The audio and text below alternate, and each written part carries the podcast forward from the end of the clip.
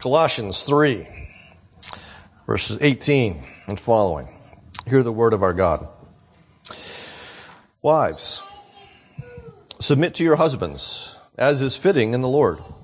Husbands, love your wives, and do not be harsh with them.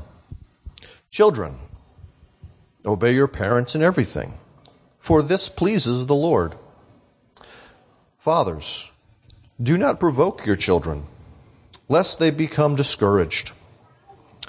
Bondservants, obey in everything those who are your earthly masters, not by way of eye service as people pleasers, but with sincerity of heart, knowing the Lord, sorry, fearing the Lord. Whatever you do, work heartily, as for the Lord and not for men, knowing that the Lord will receive the, from the Lord you will receive the inheritance as your reward. You are serving the Lord Christ. For the wrongdoer will be paid back for the wrong he has done, and there is no partiality. Masters, treat your bondservants fairly and justly, knowing that you also have a master in heaven. Let's pray. Glorious Father of our Lord Jesus Christ, we ask that you would give us the spirit of wisdom and revelation, that we might know you better Enlighten the eyes of our hearts in order that we may know the hope to which you have called us, the riches of your glorious inheritance in the saints, and your incomparably great power for those of us who believe. And we ask this in Christ's name. Amen. the other day I had to run an errand, and so I found myself in Walmart. Don't you love when you find yourself in Walmart? You just never know what's going to happen at Walmart. and I was sort of by the produce section, and it got a little noisy because there was a couple, I guess. Must have been the grandparents because they seemed to be quite much older than I would expect parents of this child to be. But they kept saying something simple like, please come here. To which she would respond, no!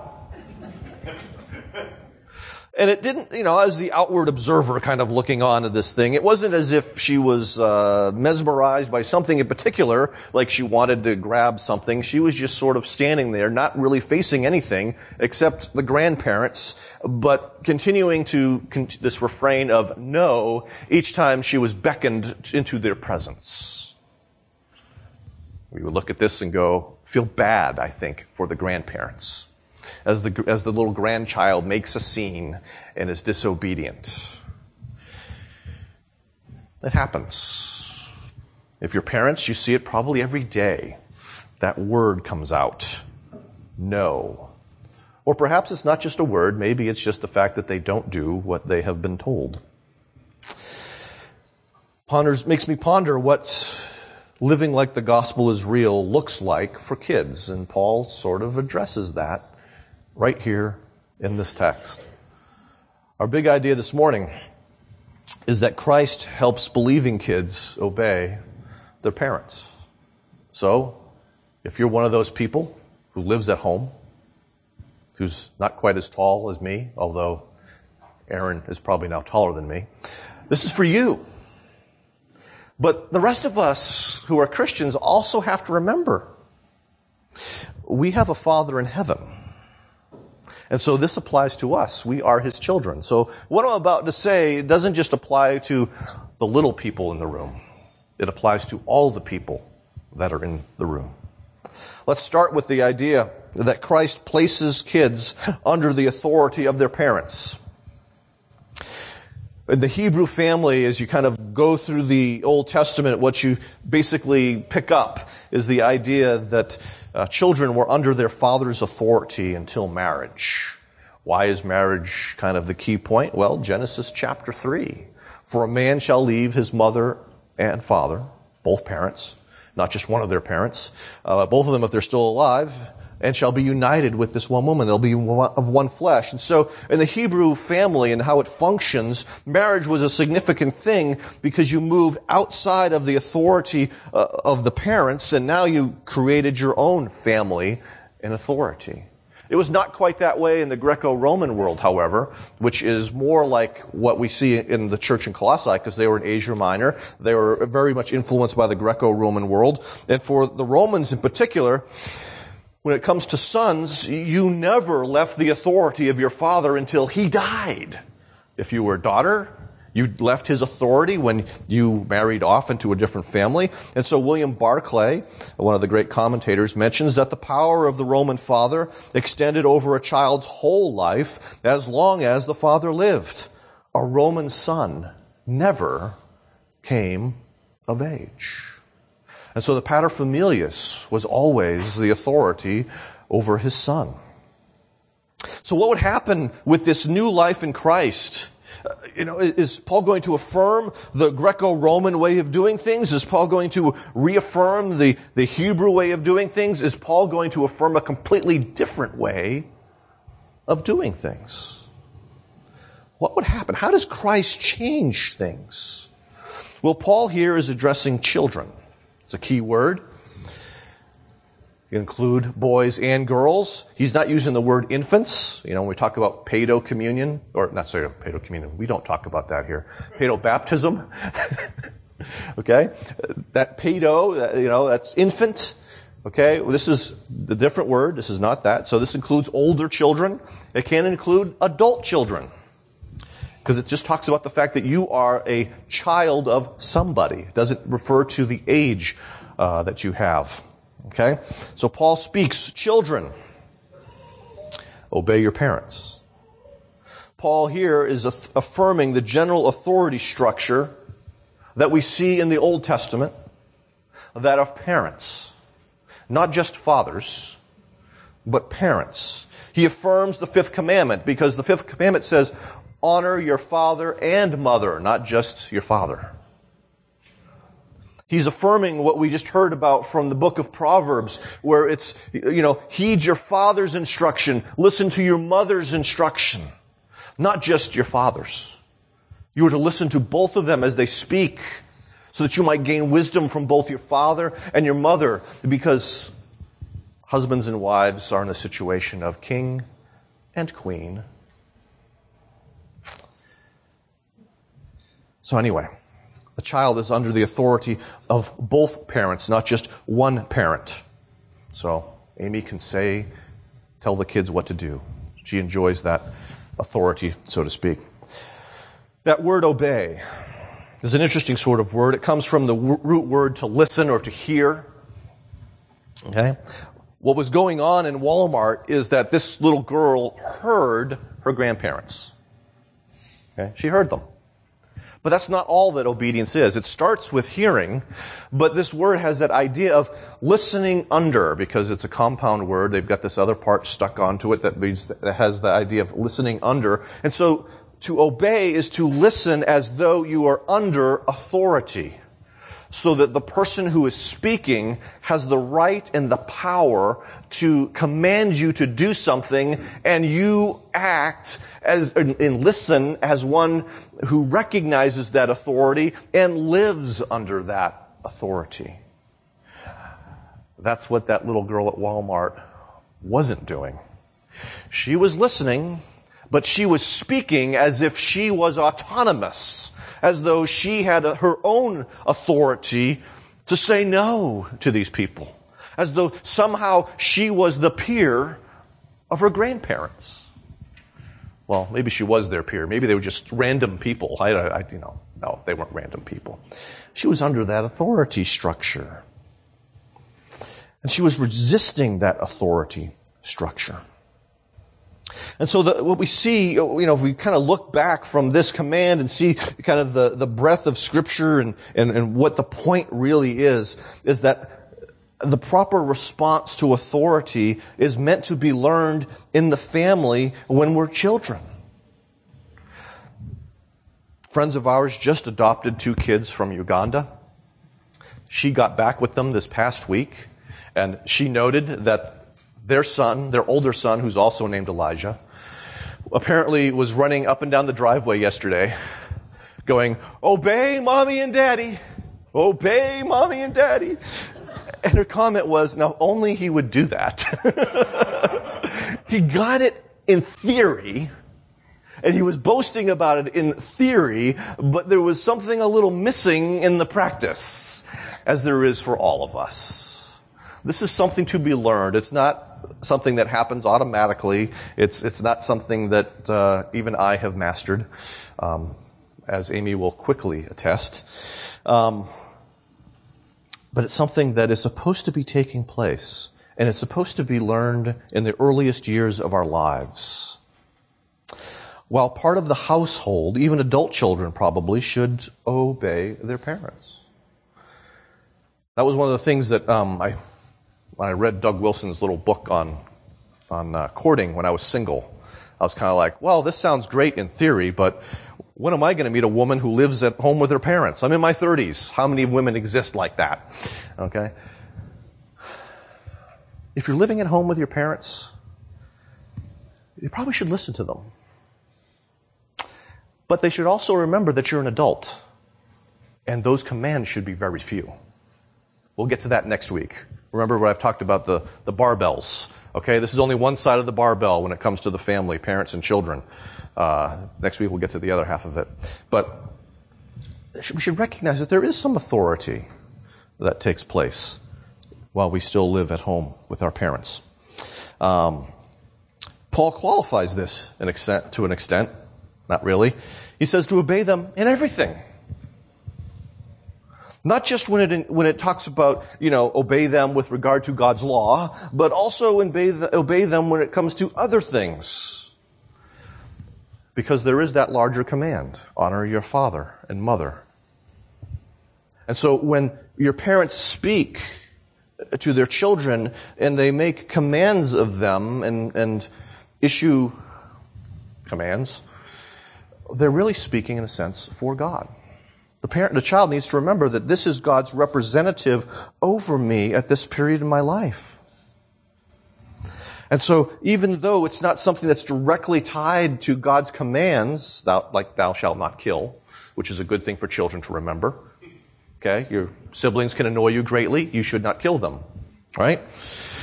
But it also includes things like social conventions. You know? In our house, we, we talk about how when, when we have visitors over, you probably shouldn't burp at the table. That's a social convention. In some cultures, that's a, that's a, that's a sign of praise to the cook. In America, it's not. So we teach our children social conventions, and they should obey these social conventions. They should also obey household rules. There are certain things that, that may not be general in culture, but be specific to your family. Right? Children in all of these things should increasingly learn to obey their parents. Now, this obviously is going to rub against the child's will and the child's wishes. And that's really what the issue of obedience is about. Obedience is not about really when you're in agreement with a, a, an authority figure. Obedience is really about when you're at cross purposes with an authority figure. What are you going to do in those moments when you disagree, when you have different agendas, when you have different priorities? What's going to happen when you're at cross purposes?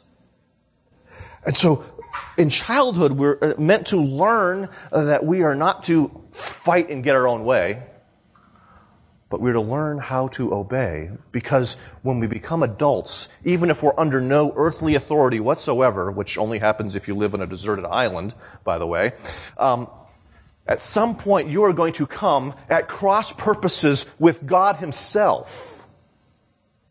And the question is going to be, which way will you go? And that's what Proverbs is, is about. It's this idea, those of you who, who aren't familiar with Proverbs, the background of Proverbs, it was essentially an instruction manual for men coming of age. Okay, that's why you see sons, not daughters mentioned. It's usually, it was written specifically for young men that they might learn wisdom. Okay, and the first part of that, of course, is conversion. But that idea of when you're at the cross purposes, when you're at that crossroad, you take God's road, not your own road. And that is something that is intended to be learned in a more controlled, easily dealt with environment of childhood. Some of us, like me, never learned that in childhood, and we had to learn it as adults when it's far more painful. The consequences are far greater for failing to learn this. And so children are meant to learn this quiet obedience to God by, by learning quiet obedience to his representative, the parents. And so something like Philippians 2 verse 14 fits into this one that we sometimes mention in our household.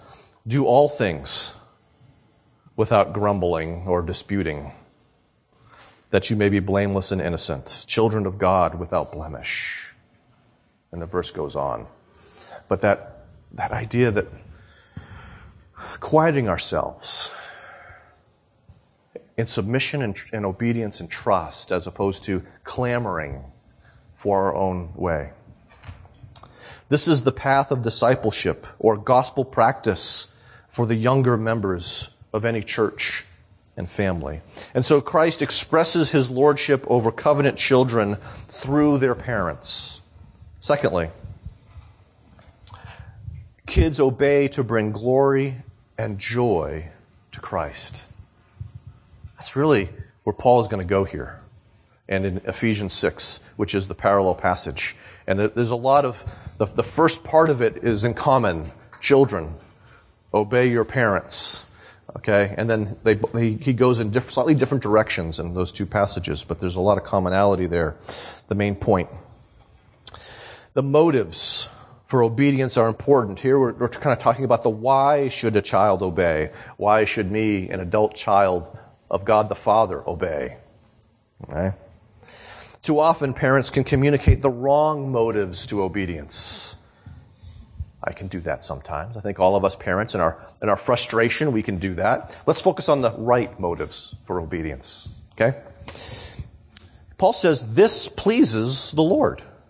In other words, because he's talking about Jesus here, Jesus is delighted to see his people obey legitimate authority. That's not really something that we tend to think a whole lot about, but that's what Paul wants us to think about. It delights him when we're obedient. Now, let's not get into trouble here. We're not talking about justification by obedience. You know, we're not talking about earning our acceptance with God because of our obedience. That's not what's going on here. But as Christians, we should know that our obedience matters. That God is not nonchalant about whether or not we disobey. We're saved by grace, we're kept by grace, it's all by grace, and yet we remember we're also responsible and God treats us accordingly. And so when we, we disobey, He is displeased, and when we obey, for the right reasons, He's pleased. That shouldn't be a scandalous thought. No earthly father is pleased when his children disobey. They don't go, yeah, I'm glad my child's learning to question authority. He's listening to them bumper stickers. I'm excited when my child does that. No, no parent does that. We're, that's heartbreaking at times when our children are disobedient. And so it pleases him. What is it about obedience that pleases him? Well, if we keep this within the context of what we've been reading already in Colossians chapter 3, we see that obedience preserves the peace of Christ and obedience observes the word of Christ and Christ delights in both of those things. He delights in that peace because he purchased it, and he delights in his word because he spoke it through the Spirit. And so when these are observed and maintained, it brings him joy and delight. He's pleased to see his people rejoice in the same things that he rejoices in. And so he loves a harmonious, loving household precisely because it adorns the gospel. And what's so offensive about that little child there in Walmart? I mean, when it's not our kid, we might think it's cute. Might. Okay? But what they're doing is they're, that child is breaking the peace of Christ within that family unit. That child is breaking the word of Christ that he speaks to that family unit. And so that creates both disharmony and rebellion and the strain in the relationships. But the positive that we want to remember, this keeps these things. Not only that, but there's the third thing. The, the name of Christ. Obedience also brings honor or glory to the name of Christ in whom we each have eternal life. And so one of the reasons why Christ delights in obedience is that it brings glory to his name.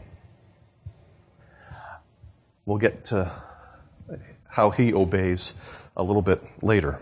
But this is what we see from the larger context here in chapter 3.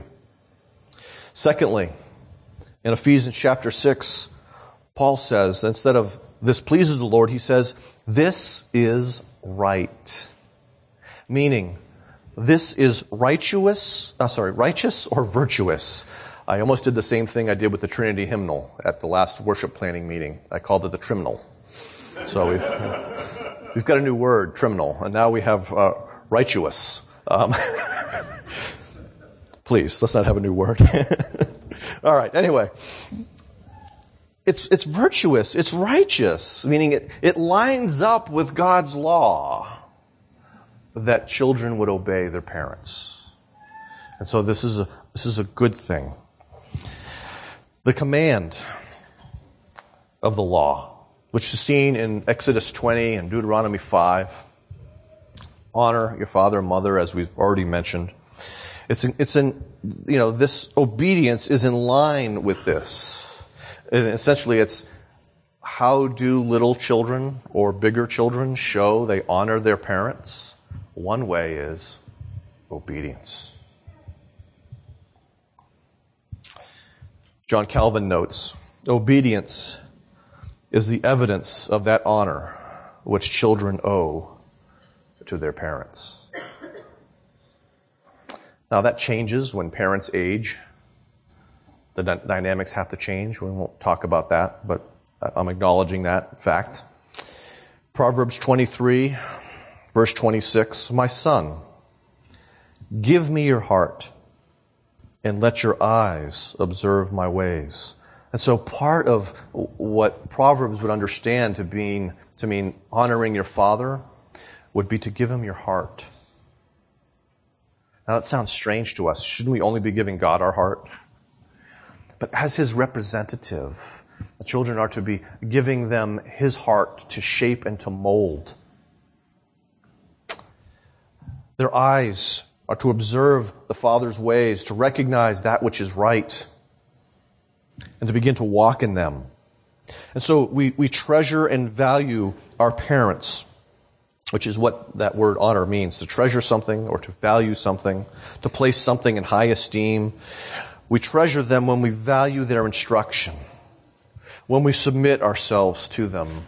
And what that little girl in Walmart was saying to her grandparents is, I don't treasure you. I don't value you, at least as much as I value me. There's a limit to how much I'm going to treasure you. And that limit is when you tell me to do something that I don't want to do. So, It's part of what we see here. Obedience values one's parents and therefore one's God and Savior over oneself. And so Christ intends to gain glory and delight by helping children obey their parents, which gets us into that last part that Christ helps kids who believe in his power and his promise. Let's talk about how he helps people to obey. Ultimately, our obedience to parents is not about parents. We talked about this with husbands and wives. Ultimately, it's not about your husband, it's about Christ. And it's the same way here. I don't think anyone here had perfect parents. Did anybody here have perfect parents? Oh, Amy raised her hand, but she was just stretching. you got to time those better. yeah, no one here had, had perfect parents, but some of us had worse parents than others. Okay? I am far from a perfect parent. Um, sometimes I, I, feel like I should get the Bad Parent of the Universe award. Um, I, I, don't know if my kids think the same thing. They still love me, even though I'm not perfect. That's good. We'll get to that next week. Okay? But John Calvin notes that you have the parents that you have by the providence of God. And so you're not accidentally or by chance had the parents that you had. It's God's will and purpose that you were in that particular family for all that's good about it and for all that's bad about it. And there's going to be bad because every parent is a sinner. As I said, sometimes just worse than others. Jesus had earthly parents, didn't he? They were sinners. How did Jesus respond to those earthly parents? We read in Luke chapter 2, after, his, uh, after he got lost, so to speak, at, at the temple, he, he knew exactly where he was and where he was supposed to be, but his parents lost track of him. And uh, you know, sometimes other our children might think that's the case with them, but it really isn't. So anyway, after this event at the temple, it says that he went down with them and came to Nazareth and was submissive to them. Think about that for a second. Jesus is the eternal Son of God with all power and authority and, and wisdom, knowledge. He's being parented by two finite, fragile, sinful people. And he submits to them. He obeys them. He keeps the fifth commandment for us. Okay? Uh, you know, all of us have broken that commandment. Jesus kept that commandment. And that's part of the, the, the, joy of the imputation of his righteousness is that our record when we come to faith is not that we're disobedient to our parents, but he gives us his righteousness, which includes the fact that he obeyed his parents, his earthly parents. This same Jesus not only gives us that righteous record, but he's able to help us to learn to obey earthly parents because he did it. He walked it.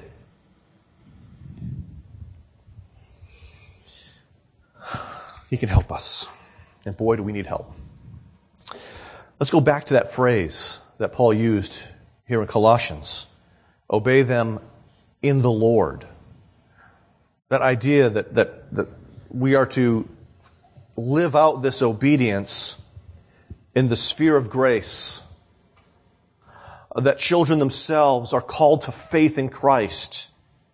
That faith which unites them to Jesus Christ and therefore all of his resources, all of his power, all of his wisdom. In other words, this is a call for them to be, to live as the new man in Christ as opposed to the old man in Adam who was rebellious against God.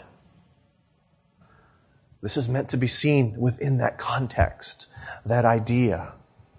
And so children must not just learn rote obedience, but what they need to learn is to trust in Christ to trust Him that the command is good. To trust Him for the power, the strength, the ability to obey. And we have to remember as parents that, hey, I haven't arrived and neither have my kids. Okay? So kids, don't feel like this voice of condemnation, please. Your parents still struggle with this. Let's struggle together instead of against one another in this. Although hopefully our parents are farther along the road than we are, so we should be able to help our kids. But you recognize that.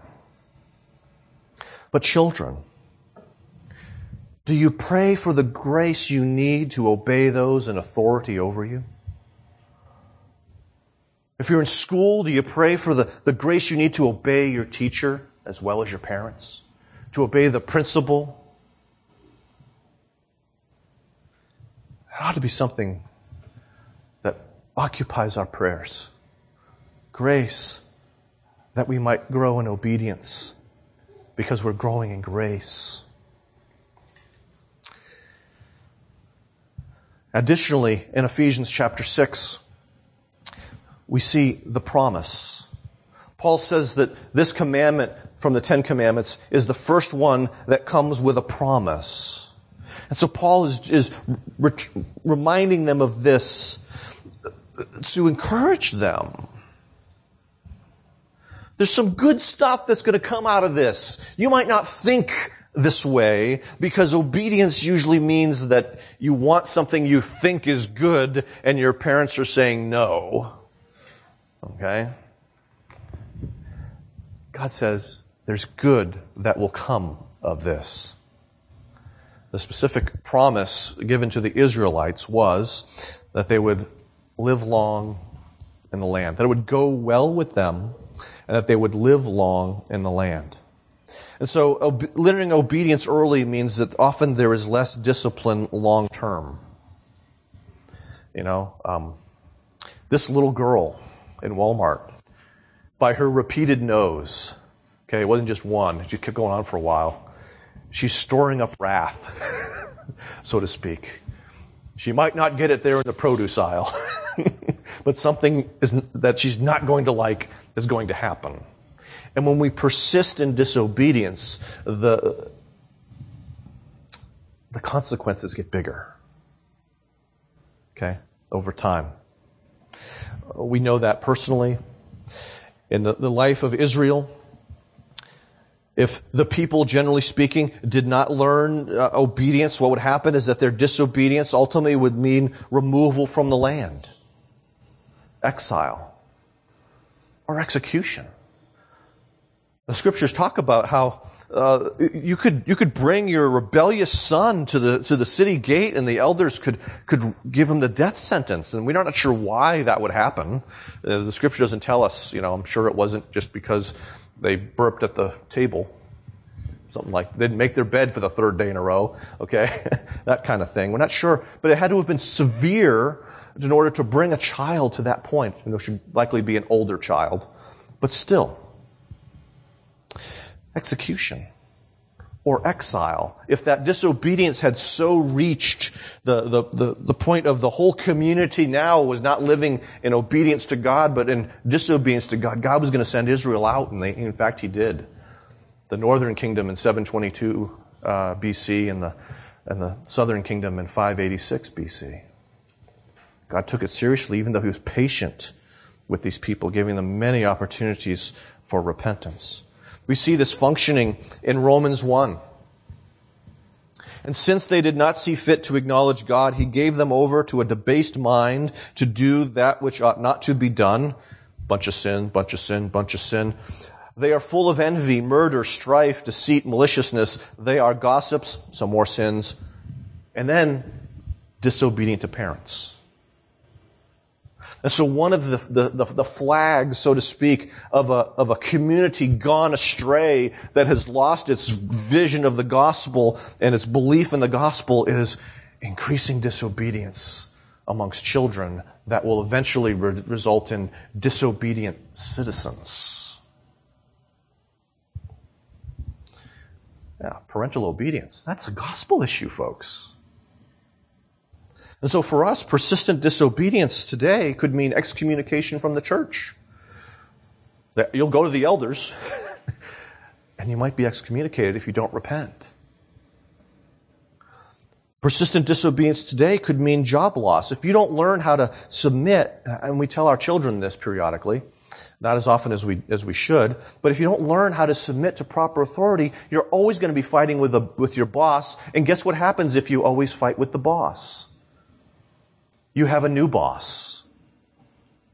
And if you keep fighting with him, guess what? You have another new boss. That's not going well for you. God wants it to go well for you. And learning how to live under authority is one of those ways in which it will go well for you. Not only that, but there's the reality of, of jail for some people. They don't learn how to live under authority, and so not only are they just disagreeable, but they're, they do they commit crime, and people like Nathan have to come find them. That was one of the, that was one of the, for Red Sox fans and people in the Boston area, one of the local sort of legends is Jerry Remy, who played for the Red Sox back in the 80s. And uh, Jerry has a son who has had some problems in the past. Um, drug and steroid use, I think.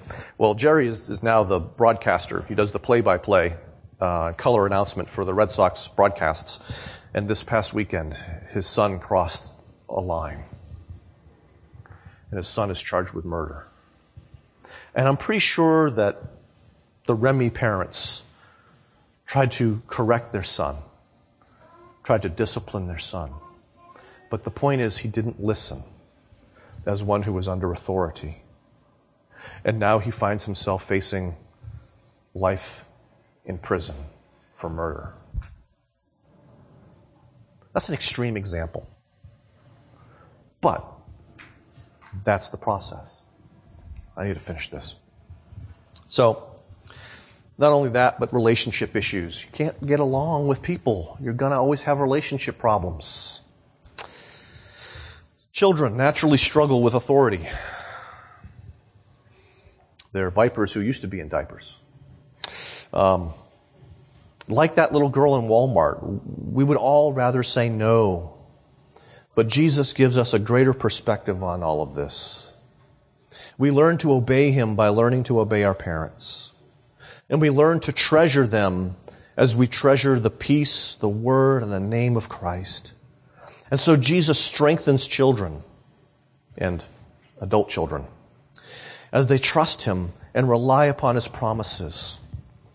And, you know what happens? I think of that Hebrews 13 thing. Such children make parenting a delight instead of a heartbreak. Let's pray.